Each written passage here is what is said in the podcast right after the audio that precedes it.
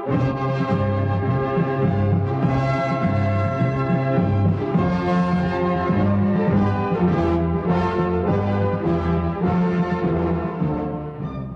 là tiếng nói Việt Nam phát thanh từ Hà Nội, thủ đô nước Cộng hòa xã hội chủ nghĩa Việt Nam.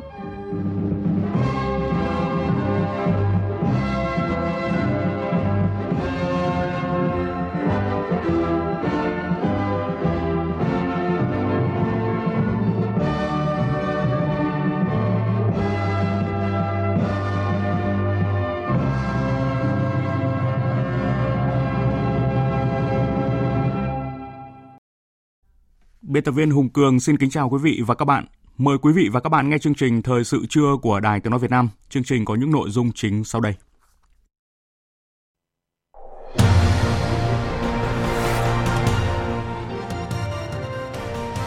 Chủ trì hội nghị sơ kết 3 năm thực hiện nghị quyết số 120 của Chính phủ về phát triển bền vững vùng đồng bằng sông Cửu Long thích ứng với biến đổi khí hậu.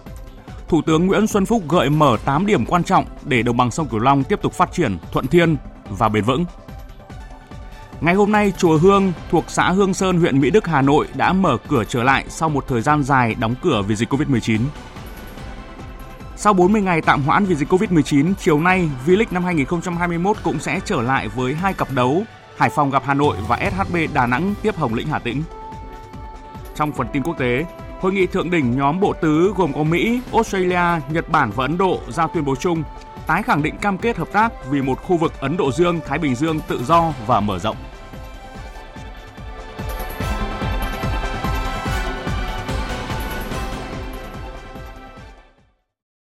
Bây giờ là nội dung chi tiết. Thưa quý vị và các bạn, sáng nay tại thành phố Cần Thơ, Thủ tướng Nguyễn Xuân Phúc chủ trì hội nghị lần thứ ba về phát triển bền vững vùng đồng bằng sông Cửu Long thích ứng với biến đổi khí hậu. Đồng chủ trì hội nghị có Ủy viên Bộ Chính trị, Chủ tịch Ủy ban Trung ương Mặt trận Tổ quốc Việt Nam Trần Thành Mẫn,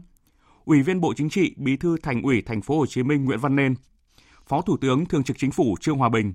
Phó Thủ tướng Trịnh Đình Dũng, lãnh đạo nhiều bộ ngành, các địa phương vùng đồng bằng sông Cửu Long, các chuyên gia, nhà khoa học và các đối tác quốc tế. Hội nghị đã thảo luận đánh giá những việc đã làm được, đặc biệt những kết quả nổi bật, những hạn chế khó khăn, bài học kinh nghiệm và đề xuất ra giải pháp tiếp tục thúc đẩy triển khai thực hiện nghị quyết số 120 của chính phủ về phát triển bền vững đồng bằng sông Cửu Long thích ứng với biến đổi khí hậu. Nhóm phóng viên Thanh Tùng và Phạm Hải thông tin.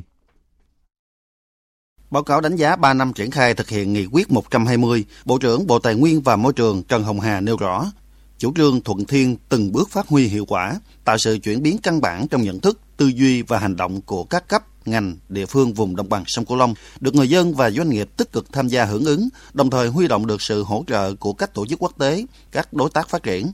từ chỗ phát triển dựa vào tài nguyên thiên nhiên ưu đãi như điều kiện thổ nhưỡng, khí hậu, nguồn lợi thủy sản đã chuyển đổi sang phát triển dựa vào năng suất lao động, ứng dụng thành tựu khoa học và công nghệ, tổ chức sản xuất theo chuỗi giá trị. Nghị quyết là bước đột phá lớn có ý nghĩa định hình chiến lược phát triển bền vững đồng bằng sông Cửu Long theo hướng tổng thể, đồng thời tích hợp với tầm nhìn dài hạn và khát vọng về một vùng đồng bằng sông Cửu Long trù phú, thịnh vượng, lấy con người làm trung tâm, có việc sử dụng hiệu quả, tiết kiệm và bền vững tài nguyên nước, đất đai là triết lý phát triển. Chính phủ đã tập trung chỉ đạo xây dựng, bổ sung hoàn thiện cơ chế chính sách cho phát triển bền vững vùng đồng bằng sông Cửu Long theo bốn lĩnh vực chính như năng lượng tái tạo và hiệu quả năng lượng, hạ tầng và kỹ thuật môi trường, nông nghiệp và nuôi trồng thủy sản, chế biến thực phẩm và các dịch vụ vận tải. Qua đó, góp phần thu hút các doanh nghiệp đầu tư mạnh vào nông nghiệp, tăng cường liên kết bốn nhà để nâng cao chuỗi giá trị, tạo chỗ đứng cho các sản phẩm nông nghiệp trên thị trường thế giới. Bộ trưởng Bộ Tài nguyên và Môi trường Trần Hồng Hà cho rằng, trong thời gian tới, cần phát huy vai trò hội đồng điều phối vùng với sự tham gia tích cực hiệu quả của các địa phương trong vùng, tăng cường rà soát, bổ sung và hoàn thiện hệ thống cơ chế, chính sách, đặc biệt là huy động nguồn lực thông qua đối tác công tư, tập trung đất đai phục vụ chuyển đổi quy mô lớn, quy hoạch các khu vực trồng lúa chuyển đổi mục đích linh hoạt để chủ động trong chuyển đổi cơ cấu sản xuất phù hợp với điều kiện tự nhiên từng năm. Bên cạnh đó, ưu tiên thực hiện các dự án hạ tầng đa mục tiêu về thủy lợi, cấp nước sạch, thoát nước, giao thông, ứng phó với biến đổi khí hậu, kết nối vùng, liên vùng, thúc đẩy tái cơ cấu kinh tế, phát triển thương mại, tạo chuỗi giá trị để đồng bằng sông Cửu Long phát triển bền vững, thịnh vượng. Ông Trần Hồng Hà nhấn mạnh. Sau hơn 3 năm triển khai thực hiện nghị quyết, có thể khẳng định vùng đồng bằng sông Cửu Long đã chuyển mình mạnh mẽ với những tiến bộ trong cả tư duy lẫn hành động, chuyển từ bị động sang chủ động thích ứng với các tác động của biến đổi khí hậu, coi lũ, nước mặn, nước lợ là tài nguyên để phát triển kinh tế, sinh kế, đời sống của nhân dân được từng bước cải thiện, bức tranh phát triển đồng bằng sông Cửu Long ngày càng được tô điểm bằng nhiều gam màu tươi sáng. Hiệu quả của việc phân vùng, chuyển đổi sản xuất theo phương châm thuận thiên đã từng bước minh chứng tăng trưởng GDP của vùng luôn ở mức cao. Theo Phó Giáo sư Tiến sĩ Lê Anh Tuấn, Phó Viện trưởng Viện Nghiên cứu Biến đổi Khí hậu Trường Đại học Cần Thơ nhìn nhận, trong suốt thời gian qua, các địa phương, người dân trong vùng đồng bằng sông Cửu Long đã thay đổi tư duy nhận thức để thích ứng với biến đổi khí hậu. Từ thâm canh lúa ba vụ này đã giảm và tập trung vào chất lượng thay vì chạy theo số lượng. Nếu như trước đây là lúa gạo, trái cây rồi mới tới thủy sản, thì nay đã đảo chiều, thủy sản, trái cây và lúa gạo. Các tỉnh ven biển đã tập trung vào mô hình tôm lúa, đã mang lại hiệu quả kinh tế gấp nhiều lần so với trước đây chỉ thuần túy trồng lúa. Phó giáo sư tiến sĩ Lê Anh Tuấn cho rằng, hiện nay các địa phương đã nhận thức rõ Thuận Thiên đã phát triển nhiều mô hình kinh tế xanh, kinh tế tuần hoàn, năng lượng tái tạo. Tuy nhiên, để đồng bằng sông Cửu Long phát triển bền vững, cần phải hoàn thiện cơ chế chính sách, trong đó phải quy hoạch một cách tổng thể vùng trong sự phát triển hiện nay để phát huy tối đa các tiềm năng lợi thế của vùng, biến thách thức thành cơ hội, hướng tới mục tiêu phát triển vùng đồng bằng sông Cửu Long bền vững, chủ động thích ứng với biến đổi khí hậu. Nghị quyết 120 vẫn còn rồi, có một số cái vướng mắc mà chưa trở thành cái nghị quyết hoàn hảo cho vùng đồng bằng sông Cửu Long. Đó là chúng ta cũng đang ở trong cái giai đoạn một quy hoạch và phát triển đồng bằng sông Cửu Long theo hướng tích hợp tất cả các ngành khác để có cái cơ sở khoa học ta phát triển lâu dài và bền vững À, đồng thời chúng ta cũng giảm bớt ra cái dự án mà có thể gây nguy hại cho môi trường, không hiệu quả về mặt kinh tế. Điều nữa là vấn đề liên kết vùng à, với nhau và liên kết các cái nhà liên quan ở trong cái chuyện mà phát triển đồng bằng sông Cửu Long. Tại hội nghị, Bộ trưởng Bộ Kế hoạch và Đầu tư Nguyễn Chí Dũng cho rằng vùng đồng bằng sông Cửu Long giữ vị trí vai trò đặc biệt quan trọng, không chỉ là trụ đỡ, bảo đảm an toàn an ninh lương thực, xuất khẩu nông sản, mà còn là vùng động lực nhiều tiềm năng lợi thế phát triển Tuy nhiên, trong thời gian vừa qua, đồng bằng sông Cửu Long đang phải đối diện với nhiều nguy cơ và thách thức của biến đổi khí hậu, các hoạt động phát triển của thượng nguồn, mặt trái từ phát triển kinh tế xã hội chưa bền vững, khai thác sử dụng tài nguyên với cường độ cao, gây ô nhiễm môi trường, mất cân bằng sinh thái nghiêm trọng, tỷ lệ di dân tự do tăng cao.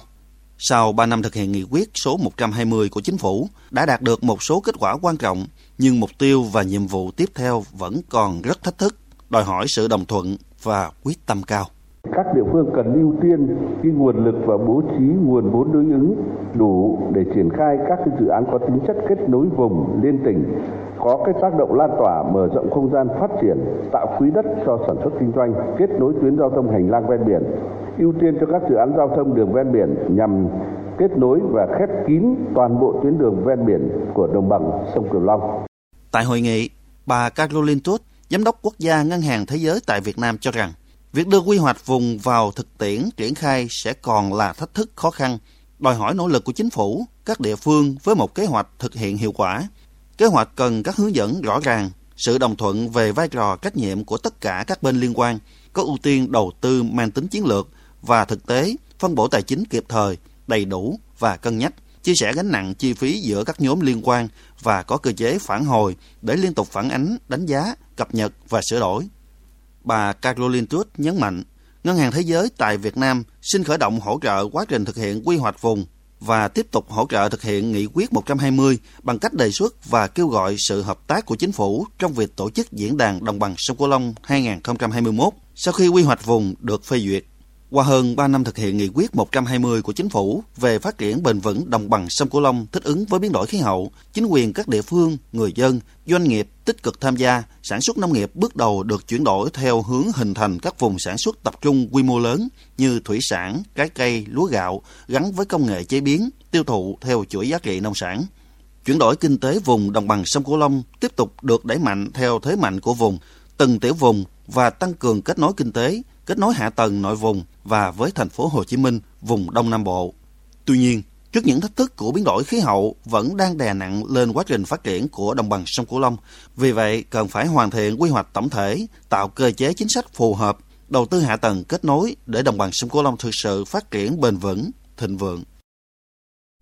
Thưa quý vị và các bạn, vào lúc này thì hội nghị lần thứ ba về phát triển bền vững đồng bằng sông Cửu Long thích ứng với biến đổi khí hậu vẫn đang diễn ra. Thủ tướng Nguyễn Xuân Phúc đang có bài phát biểu kết luận quan trọng tại hội nghị. Thủ tướng đánh giá cao các đại biểu đã nêu nhiều ý kiến đầy trách nhiệm, tâm huyết, sâu sắc về sự phát triển của vùng đất chín rồng và nêu ra 8 từ đều bắt đầu bằng chữ G để nói về những định hướng quan trọng cần phải lưu ý bổ sung vào nghị quyết 120 và thực hiện trong thời gian tới. Phóng viên Vũ Dũng phản ánh. Khẳng định đồng bằng sông Cửu Long hay còn được gọi là miền Tây có vị trí chiến lược, Thủ tướng Nguyễn Xuân Phúc nhắc đến vai trò trung tâm sản xuất nông nghiệp của Việt Nam, đóng góp tới 50% lượng lúa, 95% lượng thủy sản xuất khẩu, 70% các loại trái cây cả nước. Đánh giá của Ngân hàng Thế giới cho thấy, đồng bằng sông Cửu Long chiếm 20% về lượng gạo thương mại toàn cầu, góp phần đảm bảo lương thực thế giới. Do đó, Đảng, Nhà nước hết sức quan tâm đến sự phát triển của vùng, nhất là trong lúc vùng đang chịu tác động nặng nề của biến đổi khí hậu. Và nghị quyết 120 của chính phủ ban hành năm 2017 cũng trên tinh thần ấy. Những chính sách, những giải pháp và hành động của Đảng và Chính phủ. Trong thời gian qua không đơn thuần chỉ nhìn ở góc độ là những chính sách phát triển kinh tế nó còn thể hiện tinh thần trách nhiệm và sự sẻ chia của đồng bào của nhân dân cả nước đối với người dân miền Tây. Những hạt gạo những trái cây những con cá hàng ngày chúng ta ăn phần nhiều trong số đó được lắng động từ những giọt phù sa con nước qua bàn tay và sự lao động cần mẫn của người dân đồng bằng sông Cửu Long. Cho nên tôi muốn nhắc lại hai con ca dao nói về những người lao động sản xuất nông nghiệp ở miền Tây. Ăn quả nhớ kẻ trồng cây, ăn gạo nhớ kẻ đâm xây dầm sàn. Hôm nay qua truyền hình trực tuyến ta chuyển lời cảm ơn đến những nông dân miền Tây cần cù chịu thương chịu khó ngày đêm cùng với nhân dân cả nước sản xuất đảm bảo an ninh thực đóng góp an ninh lương thực cho khu vực và toàn cầu cũng như những sản vật khác mà chúng ta đã làm ra. Thủ tướng Nguyễn Xuân Phúc cho biết, cách đây một tuần, chính phủ đã tổ chức đối thoại 2045 nhằm tìm kiếm giải pháp tạo sự phát triển đột phá cho đất nước. Theo chương trình nghị sự, sẽ có ít nhất một cuộc đối thoại 2045 như vậy ở khu vực đồng bằng sông Cửu Long để đưa vùng đất này phát triển thịnh vượng cùng cả nước. Tại hội nghị thống nhất Cửu Long lần trước, tôi đã đưa ra ba vấn đề muốn giữ được đồng bằng sông Cửu Long. Trước hết là giữ người, giữ đất và giữ nước. Hôm nay tôi muốn nói lại cái nhân kiện của đồng bằng sông Cửu Long. Đồng bằng sông Cửu Long là vùng đất nhân kiện nơi đã sinh ra và có đủ yếu tố hội tụ nhiều nhân tài nơi khác đến và mở đầu và phát biểu này, chúng ta cần xem đây một nguồn lực quan trọng, thậm chí là quyết định trong chiến lược ứng phó với thách thức của biến đổi khí hậu. Tài lực, vật lực là quan trọng, nhưng quyết định nhất vẫn là nhân lực, là con người, là chất xám, là trí tuệ và cả cảm xúc và lòng dũng cảm. Nhân đây, tôi khởi xướng, tới đây đồng bằng sông cửu long sẽ tổ chức một diễn đàn trong khuôn khổ sáng kiến đối thoại 2045 nhằm gặp gỡ đội ngũ trí thức, nhà khoa học, các doanh nghiệp, doanh nhân, những người có quá trình gắn bó và đã đang đầu tư ở vùng đất chiến rồng để tìm ra các giải pháp cho người dân đồng bằng của ta phát triển nhanh, bền vững hơn nữa. Và tôi cũng giao luôn Đại học Cần Thơ chủ trì tổ chuẩn bị cái việc 2045 của đồng bằng sông Cửu Long. Bởi tôi nghĩ đến năm 2045 nếu thu nhập bình quân cả nước đạt mức cao, nhưng thu nhập của người dân đồng bằng sông Cửu Long vẫn ở mức trung bình, và hàng ngày phải chống chịu với biến đổi khí hậu, thì mục tiêu của chúng ta vẫn chưa đạt được ước nguyện của bác vẫn chưa thành để thực hiện mục tiêu đó, thủ tướng cho rằng yếu tố quyết định nằm ở việc nỗ lực thực hiện nhiệm vụ của các bộ ngành địa phương và người dân của vùng trên cơ sở các báo cáo, các ý kiến tại hội nghị, Thủ tướng nêu quan điểm chiến lược tiếp cận mới với nội hàm 8G chưa được nêu trong nghị quyết 120 và sẽ được bổ sung vào nghị quyết. Chữ, chữ G đầu tiên đó là chữ giao. Đó là phải dành nguồn lực và tập trung ưu tiên phát triển hệ thống giao thông thủy lợi và cơ sở hạ tầng gắn với tầm nhìn chung của toàn vùng đồng bằng sông Cửu Long, nhất là hệ thống đường cao tốc, tạo sự liên kết, kết nối thuận tiện, chi phí thấp, thúc đẩy giao thương, mở mang kinh tế cho người dân, làm cơ sở ứng phó hiệu quả với thách thức của biến đổi khí hậu. Giao thông và hạ tầng hay là giao thông và thủy lợi là chữ G đầu tiên. Chúng ta đưa ra nghị quyết 20 một tinh thần là thuận thiên, là thích ứng. Nhưng không phải chúng ta giao cho trời đất tác động thế nào cũng được. Mà cái chính là từ các những công trình giao thông thủy lợi cần phải được quan tâm những nơi sạt lở đối diện cái mất mát của đồng bào của chúng ta chúng ta cần phải được quan tâm cho nên, từ hội nghị lần trước tôi đã nói, những công trình như cái lớn, cái bé, trà sư, hệ thống ở mang thiết, ngọt quá ở bến tre, ở bạc liêu, những sân bay, những bến cảng, những việc mà tạo thuận lợi cho người dân và sản xuất. Một số công trình thủy lợi mà ngành nông nghiệp và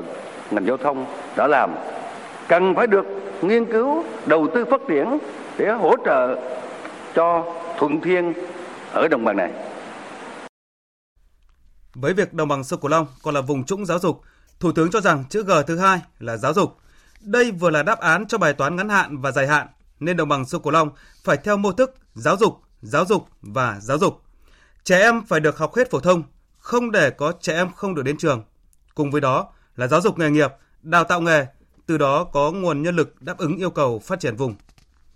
Cho rằng thiếu các dòng sông, con rạch thì không hình thành văn hóa miền Tây.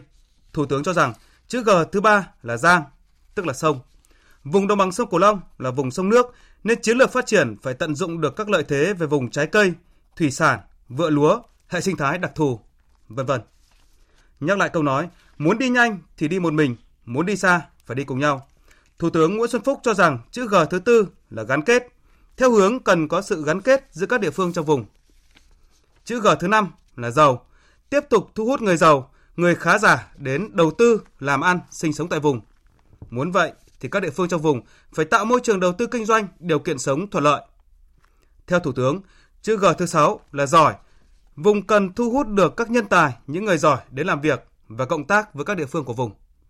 Chữ G thứ bảy là già, chính là thách thức của già hóa dân số ở vùng đồng bằng sông Cửu Long bởi tốc độ già hóa dân số ở đây cao hơn bình quân chung của cả nước. Thủ tướng nhắc đến chữ G thứ 8 chính là giới, đó là phải thúc đẩy bình đẳng giới, nâng cao hơn nữa vai trò của phụ nữ, nhất là khi biến đổi khí hậu, già hóa dân số đe dọa đến việc làm và thu nhập của phụ nữ. Dù kết quả thực hiện nghị quyết 120 trong 3 năm qua bước đầu tích cực, nhưng Thủ tướng yêu cầu không được kể công mà phải xác định rất nhiều nhiệm vụ phải làm do đây là vùng nhạy cảm của biến đổi khí hậu.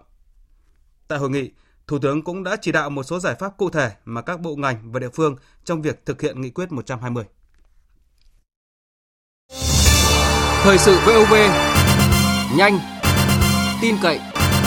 hấp dẫn.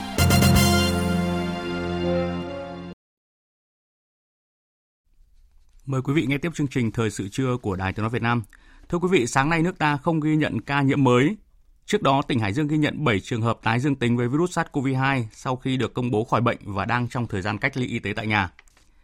Theo cộng tác viên Linh Giang, 7 trường hợp tái dương tính với virus SARS-CoV-2 bao gồm 2 trường hợp tại phường Hiến Thành, 2 trường hợp ở xã Lê Ninh, một trường hợp tại phường Thái Thịnh và một trường hợp tại phường An Phụ, thị xã Kinh Môn, một trường hợp tại xã Đồng Lạc, huyện Nam Sách. Những trường hợp này trước đó đã hoàn thành điều trị, được công bố khỏi bệnh và tiếp tục được theo dõi y tế tại nhà.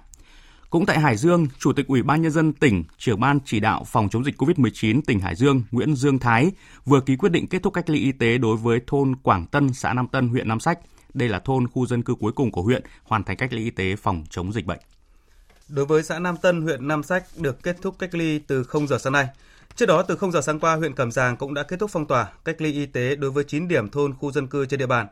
Như vậy, đến thời điểm này, huyện Cẩm Giàng còn 6 điểm thôn khu dân cư vẫn tiếp tục thực hiện phong tỏa cách ly y tế gồm thôn Tiền, thị trấn Lai Cách, một phần thôn Phú Lộc, xã Cẩm Vũ, một phần thôn Hoàng Gia, xã Cẩm Vũ, xóm mới thôn Tràng Kỹ, xã Tân Trường, khu tập thể xí nghiệp Gia Cầm, thôn Tràng Kỹ, xã Tân Trường và thôn Mậu Tài, xã Cẩm Điền.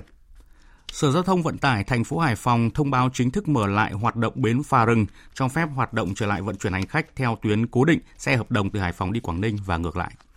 Theo đó, Sở Giao thông Vận tải thành phố Hải Phòng yêu cầu các đơn vị vận tải tiếp tục thực hiện nghiêm các biện pháp đảm bảo phòng chống dịch COVID-19 theo đúng quy định và theo hướng dẫn của Sở. Các đơn vị quản lý khai thác bến xe, bến phà rừng niêm yết thông báo này tại các bến xe, bến tàu và có trách nhiệm thông báo cho các doanh nghiệp vận tải hành khách được biết. Ủy ban nhân dân thành phố Hải Phòng cũng đã ban hành kế hoạch tổ chức tiêm vaccine phòng COVID-19 cho những trường hợp ưu tiên đợt đầu năm nay trên địa bàn thành phố. Theo kế hoạch, thành phố sẽ sử dụng hệ thống tiêm chủng mở rộng sẵn có, tổ chức 15 điểm tiêm tại Trung tâm Y tế 14 quận huyện, trừ Trung tâm Y tế Quân dân Y Bạch Long Vĩ và Bệnh viện Hữu nghị Việt Tiệp cơ sở 2. Thưa quý vị và các bạn, ngày hôm nay lễ hội chùa Hương thuộc xã Hương Sơn, huyện Mỹ Đức, Hà Nội được mở trở lại sau một thời gian dài đóng cửa vì dịch COVID-19. Chính quyền địa phương đã xây dựng các kịch bản đảm bảo an toàn trong phòng chống dịch. Ghi nhận của phóng viên Đài Tiếng nói Việt Nam về vấn đề này.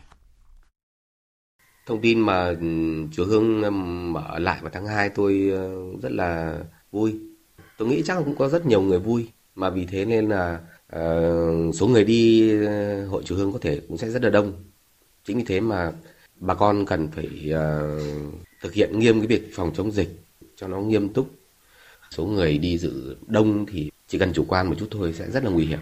Đây là chia sẻ của ông Trần Huy Vân, xã Yên Mỹ, huyện Thanh Trì khi hay tin lễ hội chùa Hương mở cửa trở lại. Những ngày qua, huyện Mỹ Đức đã ra quân triển khai các phương án tổ chức, quản lý lễ hội, trong đó tập trung công tác phòng chống dịch COVID-19. Ông Đặng Văn Cảnh, Phó Chủ tịch Ủy ban Nhân dân huyện Mỹ Đức, trưởng ban tổ chức lễ hội chùa Hương cho biết, với không gian rất rộng, khi mở cửa, dự kiến khu di tích Thắng Cảnh Hương Sơn sẽ đón lượng du khách lớn, tiềm ẩn nguy cơ lây lan dịch bệnh. Chính vì vậy, việc đảm bảo an toàn phòng dịch được huyện Mỹ Đức đặt lên hàng đầu. Ban tổ chức lễ hội chùa Hương đã xây dựng và hoàn thiện phương án cụ thể về công tác phòng chống dịch tại khu di tích. Theo đó, tại các khu vực bán vé và cổng soát vé sẽ có lực lượng hướng dẫn, yêu cầu du khách thực hiện nghiêm khuyến cáo 5K của Bộ Y tế, thực hiện khai báo y tế bằng phần mềm QR code. Đối với khách sạn, nhà hàng, cơ sở lưu trú, ăn uống, khu vực danh thắng chùa Hương phải thực hiện khai báo y tế bắt buộc đối với khách lưu trú, thường xuyên khử khuẩn tại các khách sạn, nhà hàng, nhà nghỉ. Ông Đặng Văn Cảnh cho biết. Các bàn ăn có vách ngăn giữa bàn cao khoảng 60 cm, thường xuyên vệ sinh khử khuẩn tại các khu vực đón tiếp du khách và yêu cầu dưới các bàn ờ, ăn phải có thùng đựng rác chất thải theo quy định. Ờ, đặc biệt là khuyến khích, ờ, khuyến cáo và ưu tiên khách hàng ăn theo suất dùng đĩa hộp dùng một lần Đối với loại hình vận tải cáp treo chùa Hương, dịch vụ luôn được nhiều du khách lựa chọn. Huyện Mỹ Đức chỉ đạo thành lập tổ y tế, thường xuyên vệ sinh, phun khử khuẩn tại các cabin. Trên mỗi cabin đều có dung dịch sát khuẩn để người dân tiện sử dụng. Qua kiểm tra thực tế, tại di tích danh thắng chùa Hương cùng các ngành chức năng thành phố, bà Trần Thị Vân Anh, Phó Giám đốc Sở Văn hóa và Thể thao Hà Nội cho biết, để chuẩn bị cho lễ hội chùa Hương hoạt động trở lại, công tác phòng chống dịch COVID-19 đã được Ủy ban Nhân dân huyện Mỹ Đức thực hiện bài bản. Tuy nhiên, theo bà Trần Thị Vân Anh, từ lý thuyết đến thực tiễn vẫn là khoảng cách. Vì vậy, để tránh những vấn đề bất ngờ, lúng túng, huyện Mỹ Đức cần tập trung cao độ với phương án hết sức cụ thể. Để đảm bảo cho lượng du khách vào chùa Hương mà chúng ta thực hiện tốt thì tiếp tục được ờ, an toàn và có thể là vẫn tiến hành bình thường. Nhưng nếu có sự cố gì xảy ra sẽ liên quan lại việc là xem xét tạm dừng để mở thì nên đồng chí có cái phương án hết sức cụ thể và cũng khuyến cáo đầy đủ những nội dung cho các cái phương tiện chở đò để chúng ta đảm bảo thực hiện. Theo phóng viên Thu Thùy thường trú khu vực Tây Bắc, Ủy ban nhân dân huyện Thuận Châu, tỉnh Sơn La vừa tổ chức lễ đón bằng công nhận xếp hạng di tích quốc gia đèo Phạ Đin, xã Phổng Lái. Di tích đèo Phạ Đin thuộc xã Phổng Lái nằm trên quốc lộ 6, dài 30 km tiếp giáp theo hướng đông tây giữa tỉnh Sơn La và tỉnh Điện Biên. Điểm cao nhất trên đèo là 1.648 m so với mực nước biển là tuyến giao thông huyết mạch nối Điện Biên với Trung ương và các tỉnh miền xuôi trong thời kỳ kháng chiến chống thực dân Pháp, nhất là trong chiến dịch Điện Biên Phủ năm 1954, khu vực đèo Phạ Đin đã bị Pháp đánh phá ác liệt nhằm ngăn chặn quân ta vận chuyển lương thực, vũ khí, đạn dược lên chiến trường Điện Biên. Hàng nghìn bộ đội thanh niên sung phong, dân công hỏa tuyến đã anh dũng hy sinh trong quá trình phá đá mở đường, thông tuyến, chi viện cho chiến trường, góp phần to lớn vào thắng lợi của chiến dịch. Với giá trị lịch sử to lớn, đèo Phạ Đin đã được xếp hạng là di tích lịch sử quốc gia theo quyết định ngày 27 tháng 10 năm 2020 của Bộ Văn hóa Thể thao và Du lịch. ngày nay được mệnh danh là một trong tứ đại đỉnh đèo của vùng Tây Bắc với vẻ đẹp hùng vĩ của núi rừng, mây trời hòa quyện, khí hậu mát lạnh quanh năm. Đèo Phạ Đin đang trở thành khu du lịch hấp dẫn với những điểm du lịch xinh đẹp, độc đáo do chính người dân bản địa tạo dựng lên.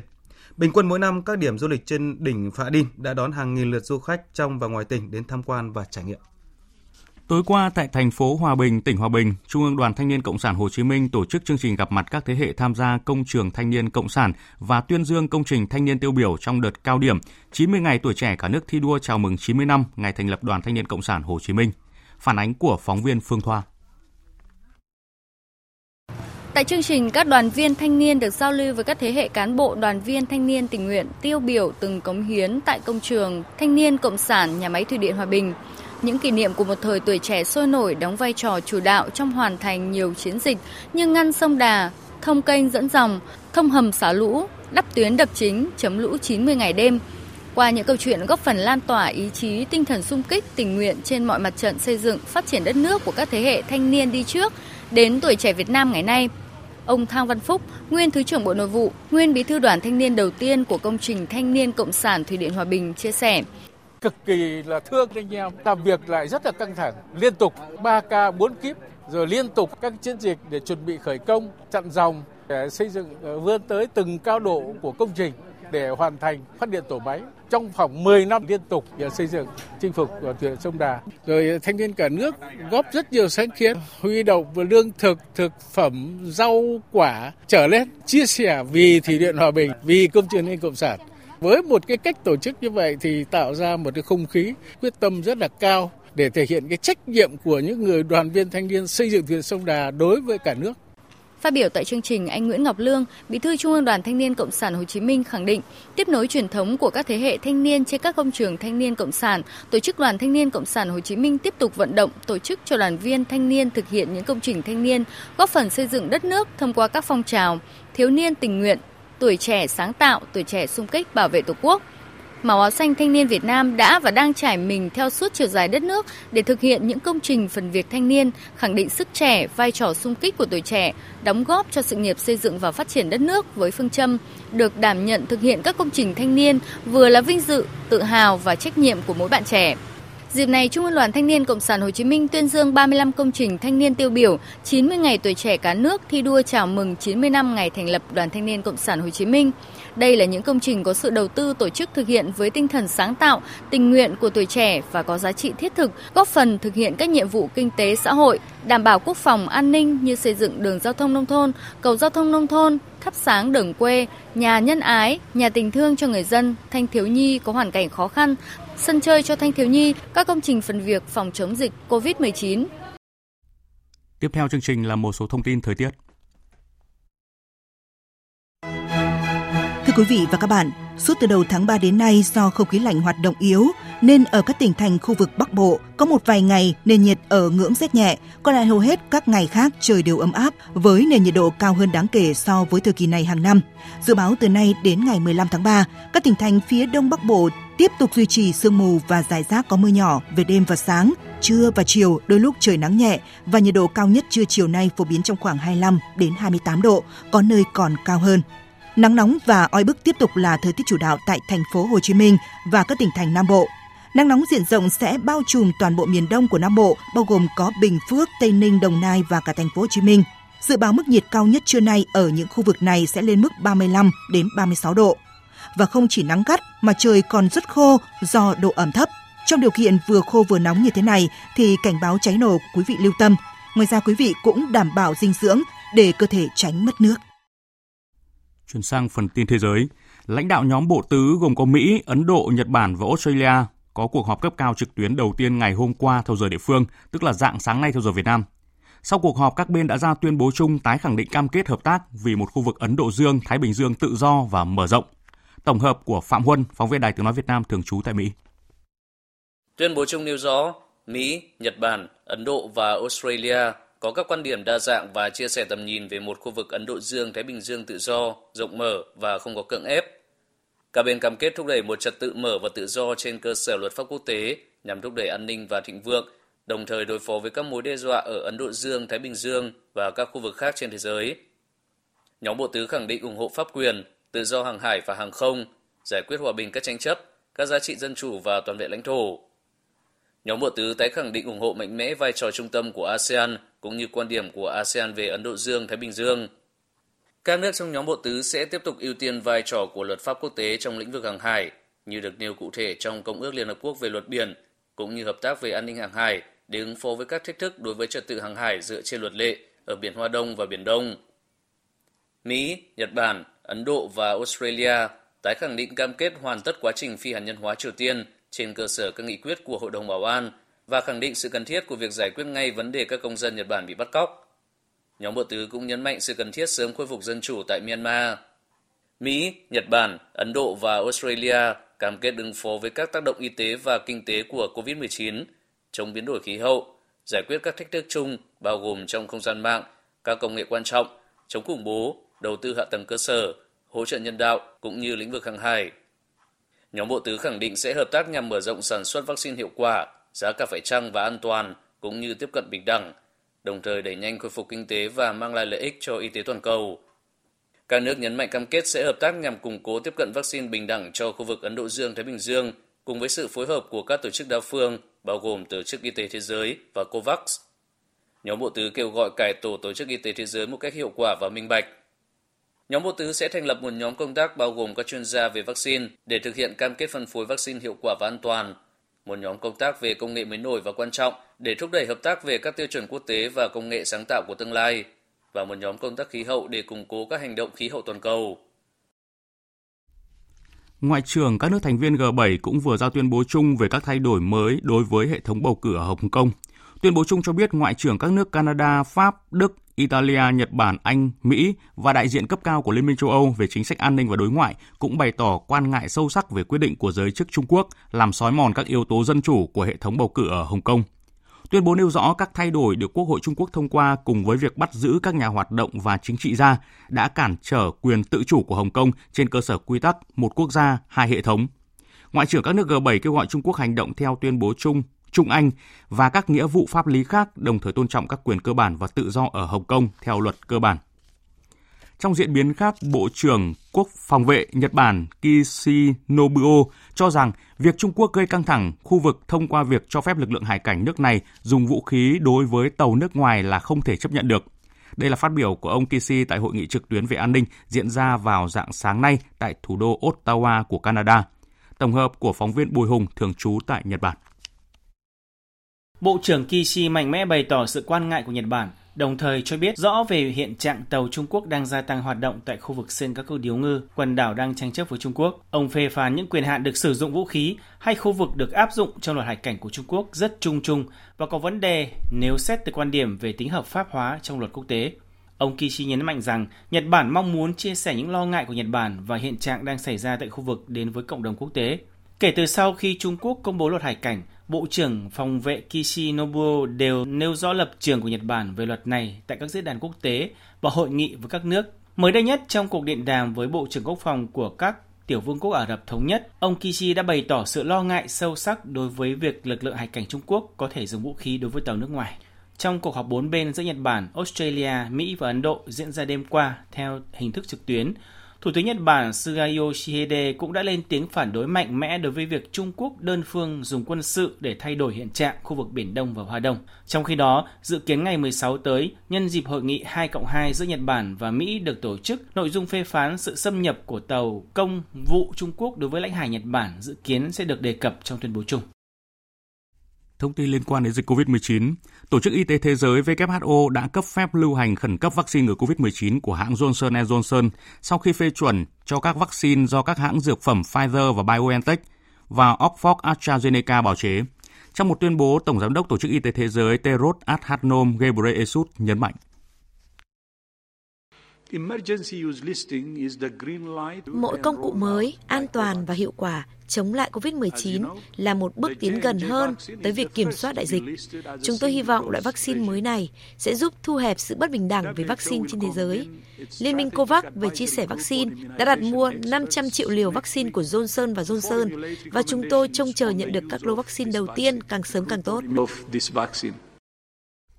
Một thông tin đáng lo ngại là các nhà khoa học Brazil thông báo phát hiện thêm một biến thể mới của virus SARS-CoV-2 có tốc độ lây lan nhanh hơn loại virus gốc và đã xuất hiện ở nhiều vùng của quốc gia Nam Mỹ này trong vài tuần gần đây. Các chuyên gia y tế khuyên cao giới chức nước này cần khẩn trương xây dựng chiến lược mới để đối phó và giảm tốc độ lây lan của chủng virus mới này.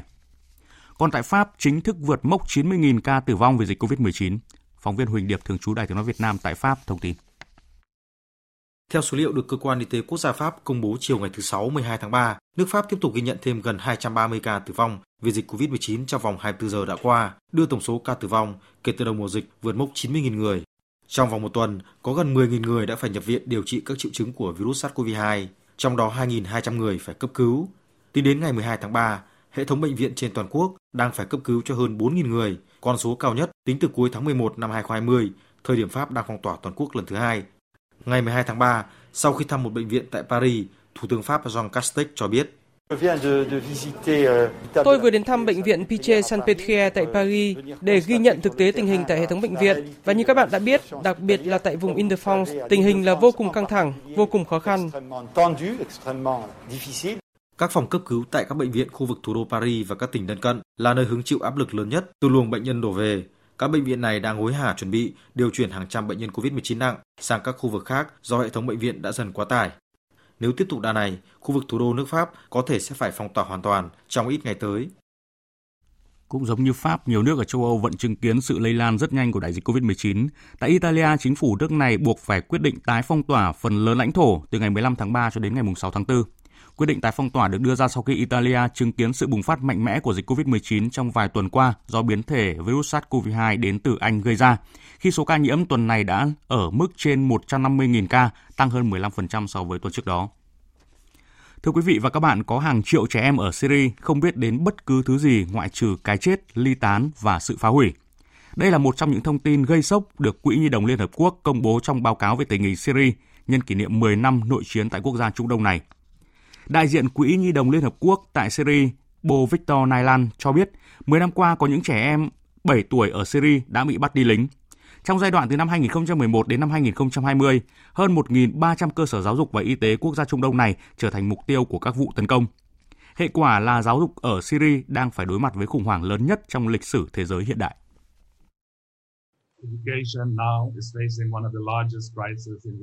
Nền giáo dục ở Syria đang phải đối mặt với cuộc khủng hoảng lớn nhất trong lịch sử thế giới hiện đại. Chúng ta chứng kiến 3,5 triệu trẻ em thất học, trong đó 40% là trẻ em gái. Chúng ta không thể dự đoán được tác động của vấn đề này đối với các em, với cộng đồng và cả đất nước Syria trong những năm tới. Đại diện Quỹ Nhi đồng Liên Hợp Quốc tại Syria đang kêu gọi khoản tiền 1,4 tỷ đô la Mỹ trong năm 2021 để hỗ trợ người dân quốc gia Trung Đông này. Quý vị và các bạn đang nghe chương trình Thời sự trưa của Đài Tiếng nói Việt Nam. Như thường lệ chương trình Thời sự trưa thứ bảy, các biên tập viên Đài Tiếng nói Việt Nam sẽ điểm lại những sự kiện trong nước đáng chú ý diễn ra trong tuần qua.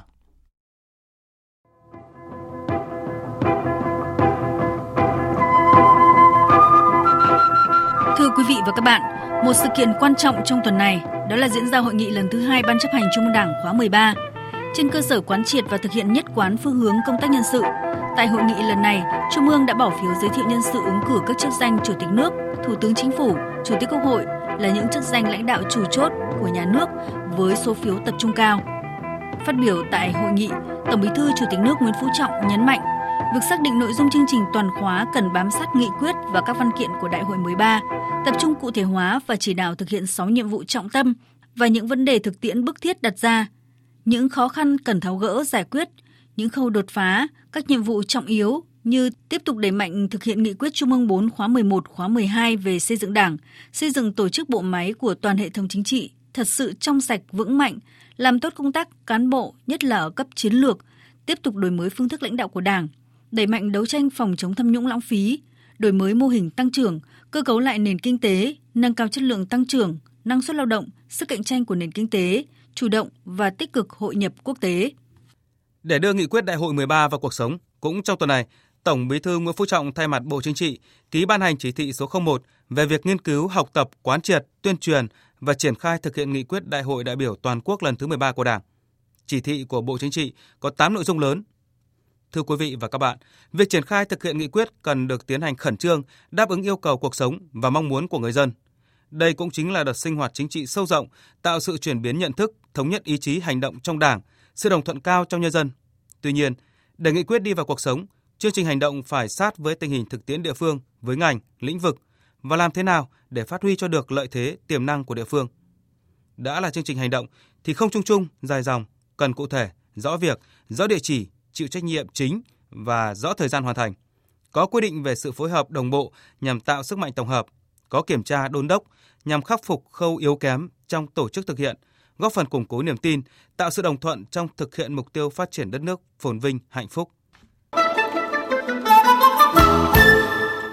Thưa quý vị và các bạn, với quyết tâm chính trị cao, nhiều bộ ngành địa phương đã lên kế hoạch triển khai cụ thể hóa nghị quyết Đại hội 13. Trong tuần này, Ủy ban Quốc gia về Chính phủ điện tử đã tổ chức sơ kết 3 năm về thực hiện phát triển chính phủ điện tử. Theo đánh giá, 3 năm qua, phát triển chính phủ điện tử ở Việt Nam đã có những bước đột phá mang tính nền tảng, nhưng để thúc đẩy chuyển đổi số quốc gia như Đại hội 13 của Đảng đã xác định thì nhiệm vụ vẫn còn rất lớn. Một trong những dấu ấn đặc biệt trong xây dựng chính phủ điện tử là khai trương Cổng Dịch vụ Công Quốc gia. Từ thời điểm Thủ tướng Chính phủ nhấn nút khai trương ngày 9 tháng 12 năm 2019 với 8 dịch vụ công ban đầu, đến nay đã có hơn 2.800 dịch vụ công được tích hợp, tiết kiệm hơn 8.000 tỷ đồng mỗi năm. Những con số này cho thấy sự quan tâm rất lớn cũng như kỳ vọng của người dân, doanh nghiệp trong việc sử dụng một cổng tập trung để thực hiện các giao dịch trực tuyến với chính phủ. 90 năm qua, Đoàn Thanh niên Cộng sản Hồ Chí Minh đã rèn luyện nên nhiều lớp cán bộ trong các thời kỳ, đóng góp tích cực cho sự nghiệp xây dựng và bảo vệ Tổ quốc. Nhân kỷ niệm 90 năm ngày thành lập Đoàn Thanh niên Cộng sản Hồ Chí Minh, trong tuần này cũng diễn ra một sự kiện quan trọng, đó là hội thảo khoa học trực tuyến 90 năm khẳng định và phát huy vai trò trường học xã hội chủ nghĩa của thanh niên Việt Nam. Các ý kiến đều khẳng định 90 năm qua, Đoàn Thanh niên Cộng sản Hồ Chí Minh đã rèn luyện nên nhiều lớp cán bộ trưởng thành trong các thời kỳ, đóng góp tích cực cho sự nghiệp xây dựng và bảo vệ Tổ quốc tổ chức đoàn cũng đã tạo ra một trường học thực tế, bồi dưỡng lý tưởng cách mạng, giáo dục đạo đức. Đó chính là những minh chứng rõ nét cho thấy tổ chức đoàn đã phát huy vai trò là trường học xã hội chủ nghĩa của thanh niên. Một sự kiện đáng chú ý diễn ra trong tuần này. Ngày 8 tháng 3 vừa qua, Việt Nam đã chính thức triển khai tiêm những mũi vaccine phòng COVID-19 đầu tiên hơn 117.000 liều vaccine COVID-19 cung cấp cho 13 địa phương có dịch và 11 nhóm đối tượng nguy cơ cao được ưu tiên tiêm vaccine COVID-19 gồm nhân viên y tế, công an, quân đội, người trên 65 tuổi, người có nhu cầu đi công tác nước ngoài. Đã có khoảng 1.600 người ở 8 tỉnh thành phố được tiêm vaccine COVID-19. Vaccine được xem là lá chắn chống lại COVID-19 thời điểm này. Nhưng lá chắn hữu hiệu vẫn là nỗ lực không ngừng của chính phủ và ngành y tế và mọi người dân trong phòng chống dịch COVID-19. Mỗi cá nhân tổ chức vẫn cần nâng cao ý thức trong phòng chống dịch từ những điều đơn giản nhất, đặc biệt thực hiện nghiêm quy tắc 5K trong phòng chống dịch. Hôm qua Hà Nội chính thức công bố môn thi thứ tư là môn lịch sử trong kỳ thi vào lớp 10. Theo đó, học sinh thi vào lớp 10 năm học mới tại Hà Nội sẽ làm bài thi 4 môn: toán, ngữ văn, ngoại ngữ và lịch sử. Tuy vậy, theo kế hoạch, tuần tới, Sở Giáo dục và Đào tạo Hà Nội mới ban hành hướng dẫn chi tiết kế hoạch tuyển sinh vào lớp 10. Thời điểm này, nhiều học sinh phụ huynh có con chuẩn bị thi vào lớp 10 Hà Nội đang lo lắng trước việc Hà Nội vẫn chưa công bố chi tiết kế hoạch tuyển sinh. Tất cả đều đang chờ hướng dẫn chi tiết từ Sở Giáo dục và Đào tạo Hà Nội. Nhiều phụ huynh bức xúc cho rằng việc công bố hướng dẫn chi tiết như năm nay là khá muộn, khiến phụ huynh và học sinh có thể không kịp trở tay. Câu chuyện về YouTuber Thơ Nguyễn làm clip không phù hợp với trẻ nhỏ đã khiến dư luận bức xúc trong suốt tuần này. Đây không phải là lần đầu tiên những hình ảnh xấu độc dành cho trẻ em được phát hiện và dư luận lên tiếng phản đối. Một trong những nội dung độc hại cho trẻ em đang tràn lan trên mạng gần đây là những bộ phim có nội dung bạo lực. Sau một thời gian, trào lưu phim của chính những giang hồ làm nhân vật chính thoái trào, thì nay dạng phim bạo lực này lại rộ lên. Lấy bối cảnh học đường, các bộ phim đều có nội dung đuổi bắt, bạo lực với những ngôn từ không phù hợp, đặc biệt sử dụng các bối cảnh học đường khiến các em có xu hướng học theo, làm theo. Sự buông lỏng kiểm duyệt trên YouTube cùng sự dễ dãi của đám đông đang tạo ra mối nguy hại đối với trẻ em, tiếp tục là nỗi lo đối với gia đình, nhà trường và xã hội. Quý vị và các bạn vừa nghe biên tập viên Đài Tiếng nói Việt Nam điểm lại những sự kiện đáng chú ý ở trong nước diễn ra trong tuần. Tiếp theo chương trình như thường lệ là trang tin đầu tư tài chính và bản tin thể thao. Trang tin đầu tư tài chính. Thưa quý vị và các bạn, Bộ Tài chính đang dự thảo thông tư mới về quản lý thuế đối với nhà cung cấp ở nước ngoài không có cơ sở thường trú tại Việt Nam, có hoạt động kinh doanh thương mại điện tử kinh doanh dựa trên nền tảng số tại Việt Nam. Theo đó, nhà cung cấp ở nước ngoài thực hiện đăng ký giao dịch thuế điện tử thông qua cổng thông tin điện tử của Tổng cục Thuế và nhận mã số thuế. Nhà cung cấp ở nước ngoài được đăng ký nhiều tài khoản ngân hàng để thực hiện nộp thuế điện tử, đăng ký một địa chỉ thư điện tử chính thức để nhận tất cả các thông báo trong quá trình thực hiện giao dịch điện tử với cơ quan thuế quản lý trực tiếp.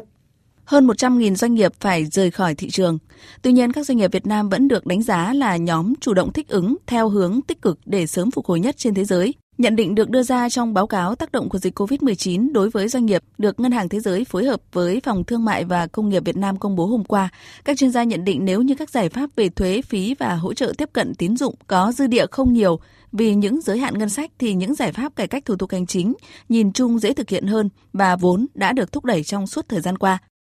Dù đã được cảnh báo nhưng thời gian gần đây các vụ việc khách hàng bị kẻ gian giả mạo nhân viên ngân hàng lừa đảo, chiếm đoạt tài sản vẫn có chiều hướng gia tăng. Trong đó thủ đoạn mạo danh nhân viên ngân hàng để lừa khách hàng mở thẻ tín dụng không lãi suất và thu phí phát hành thẻ, mạo danh nhân viên ngân hàng yêu cầu cung cấp thông tin. Do đó các ngân hàng đều đưa ra khuyến cáo khách hàng tuyệt đối không truy cập vào các liên kết hoặc thông tin trên mạng xã hội để bảo mật thông tin cá nhân.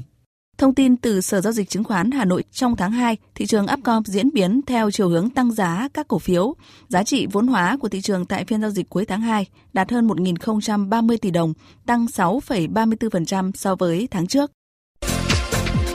Đầu tư tài chính biến cơ hội thành hiện thực. Đầu tư tài chính biến cơ hội thành hiện thực. Thưa quý vị và các bạn, khó khăn kép trên thị trường bất động sản hiện nay là do dịch bệnh và sự thiếu đồng bộ về chính sách. Chính vì vậy, thị trường đang mất cân đối cung cầu, khiến giá bất động sản tại một số thành phố lớn vẫn tăng một cách bất hợp lý. Vậy tới đây, để từng bước giảm bớt khó khăn cho thị trường, về mặt chính sách nhà nước cần chú trọng các nội dung nào? Các chủ đầu tư và các nhà đầu tư thứ cấp cần lưu ý gì khi tham gia thị trường và lựa chọn phân khúc nào có cơ hội phục hồi sau dịch bệnh? Phóng viên Hà Nho phỏng vấn ông Nguyễn Văn Đính, Tổng thư ký Hội môi giới bất động sản Việt Nam về nội dung này. Mời quý vị và các bạn cùng nghe. Thưa ông, nói tới thị trường bất động sản, ở trong đó thì các cái phân khúc thì phân khúc nào chịu ảnh hưởng tác động nhiều nhất từ những cái chính sách và cũng như là dịch bệnh? Phân khúc bất động sản du lịch nghỉ dưỡng là cái phân khúc chịu ảnh hưởng nặng nề nhất bởi cũng một loạt những cái yếu tố ờ, như Covid làm cho cái hoạt động kinh doanh của ngành này gần như bị tê liệt. Trong đó có cái yếu tố về chính sách cũng làm cho các cái hoạt động tham gia đầu tư của các nhà đầu tư vào phân khúc này cũng sụt giảm. Tôi nói ví dụ như là Condotel hiện nay nhà đầu tư muốn đầu tư vào sản phẩm nào thì cái dòng sản phẩm này phải có cái tính thanh khoản tốt, nhưng Conotel hiện nay về pháp lý nó chưa rõ ràng. Khi nhà đầu tư tham gia vào sản phẩm này muốn rút vốn, phải mang trao đổi được trên thị trường. Nhưng với cái pháp lý như hiện nay thì rõ ràng là cái sự trao đổi trên thị trường rất khó cho nhà đầu tư. Do vậy, họ e ngại và họ không muốn đầu tư vào cái dòng sản phẩm này. Có thể nói là bất động sản là khó khăn kép như vậy thì ông có cái phân tích như thế nào về xu hướng các cái phân khúc chủ của những cái dòng sản phẩm này đều gặp phải vấn đề khó khăn như khách hàng, kể cả có giảm giá, kể cả có hỗ trợ. Phân khúc văn phòng cũng ờ, có những cái sự ảnh hưởng, tuy nhiên không nghiêm trọng. Nhưng có một cái điểm sáng là phân khúc bất động sản công nghiệp khởi sắc cũng rất là sôi động bởi cái dòng dịch chuyển. Thế giới đang tìm vào Việt Nam một thị trường tiềm năng hấp dẫn. Do vậy đây cũng lại là một cái phân khúc có điểm sáng duy nhất tập trung vào những cái điểm mà có thể là khởi động thị trường sau thời gian ngưng trệ vì dịch bệnh tác động về mặt chính sách như vậy thì theo ông là phải bắt đầu từ đâu để bớt khó khăn cho thị trường Chúng tôi cho rằng tất cả cái hệ thống thị trường hiện nay chúng ta đang còn một số những cái vướng mắc đặc biệt là những cái vướng mắc về các cái chính sách quy định phát triển các dự án bất động sản tạo cái nguồn cung ổn định cho thị trường. Chúng tôi nghĩ rằng là cần sớm quy định của pháp luật đặc biệt như là luật đất đai, luật đầu tư, luật kinh doanh bất động sản xem xét để điều chỉnh cho phù hợp với sự phát triển. Vâng ạ, xin cảm ơn ông ạ.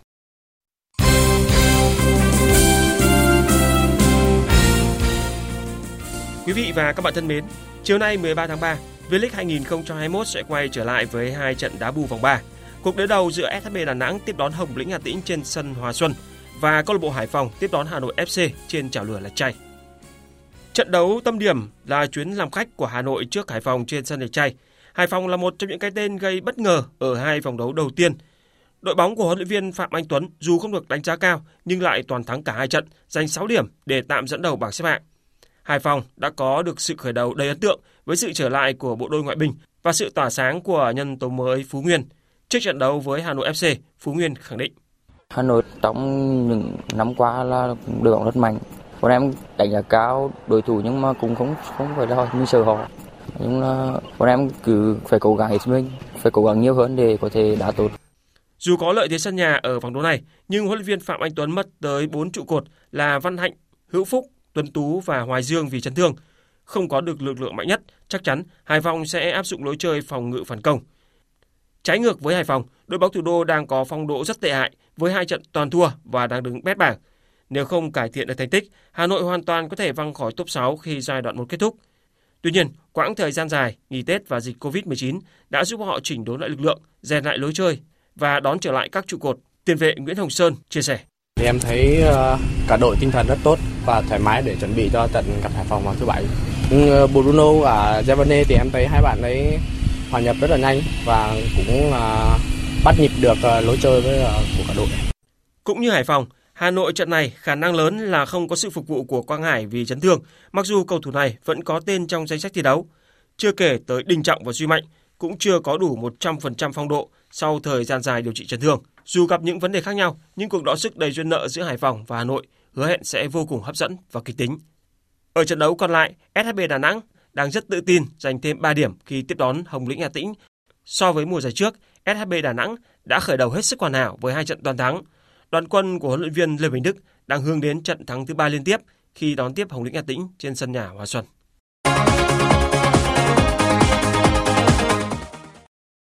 Hôm qua 12 tháng 3, huấn luyện viên Philippe Chuchier đã công bố danh sách 34 cầu thủ U18 Việt Nam tham dự đợt tập trung đầu tiên trong năm 2021. Theo đó, lực lượng U18 Việt Nam lần này chủ yếu là các cầu thủ của những đội bóng không giành quyền tham dự vòng chung kết U19 quốc gia năm 2021. Thanh Hóa 10 cầu thủ, Viettel 9 cầu thủ là hai đội bóng đóng góp quân nhiều nhất trong danh sách triệu tập 34 cầu thủ của huấn luyện viên Chuchier. Theo kế hoạch, Đợt tập trung đầu tiên của U18 Việt Nam trong năm 2021 sẽ diễn ra từ ngày 15 tháng 3 cho đến ngày 20 tháng 3 tại Trung tâm Đào tạo bóng đá trẻ Việt Nam. Mục đích của huấn luyện viên Chuche là ra soát lực lượng để hướng tới giải U18 Đông Nam Á ở Indonesia vào tháng 7 tới. Sau đợt tập trung này, U18 Việt Nam sẽ có đợt hội quân tiếp theo từ ngày 5 tháng 4 cho đến ngày 14 tháng 4. Huấn luyện viên Philippe Chuche sẽ tập trung đội tuyển U18 Việt Nam thành nhiều đợt khác nhau với lực lượng thay đổi theo từng đợt nhằm tránh bỏ sót các tài năng. Lễ bốc thăm xếp lịch thi đấu giải bóng đá nữ vô địch U19 quốc gia 2021 đã được tổ chức tại Hà Nội theo hình thức trực tuyến. Đây là giải đấu thứ hai trong hệ thống các giải trẻ quốc gia sẽ diễn ra đầu năm 2021. Giải bóng đá nữ vô địch U19 quốc gia năm nay có sự tham gia của 5 đội bóng gồm Hà Nội Wantabe, Phong Phú Hà Nam, Sơn La, Thành phố Hồ Chí Minh và Than khoáng sản Việt Nam. Các đội sẽ thi đấu vòng tròn hai lượt tập trung để tính điểm xếp hạng toàn giải. Các trận đấu sẽ diễn ra trên sân Thanh Trì, Hà Nội, lượt đi từ ngày 16 cho đến ngày 26 tháng 3, lượt về từ ngày 29 tháng 3 cho đến ngày 8 tháng 4. Theo kết quả bốc thăm, trận khai mạc sẽ là cuộc tranh tài giữa U19 nữ Phong Phú Hà Nam và U19 nữ Sơn La diễn ra vào lúc 15 giờ 15 ngày 16 tháng 3.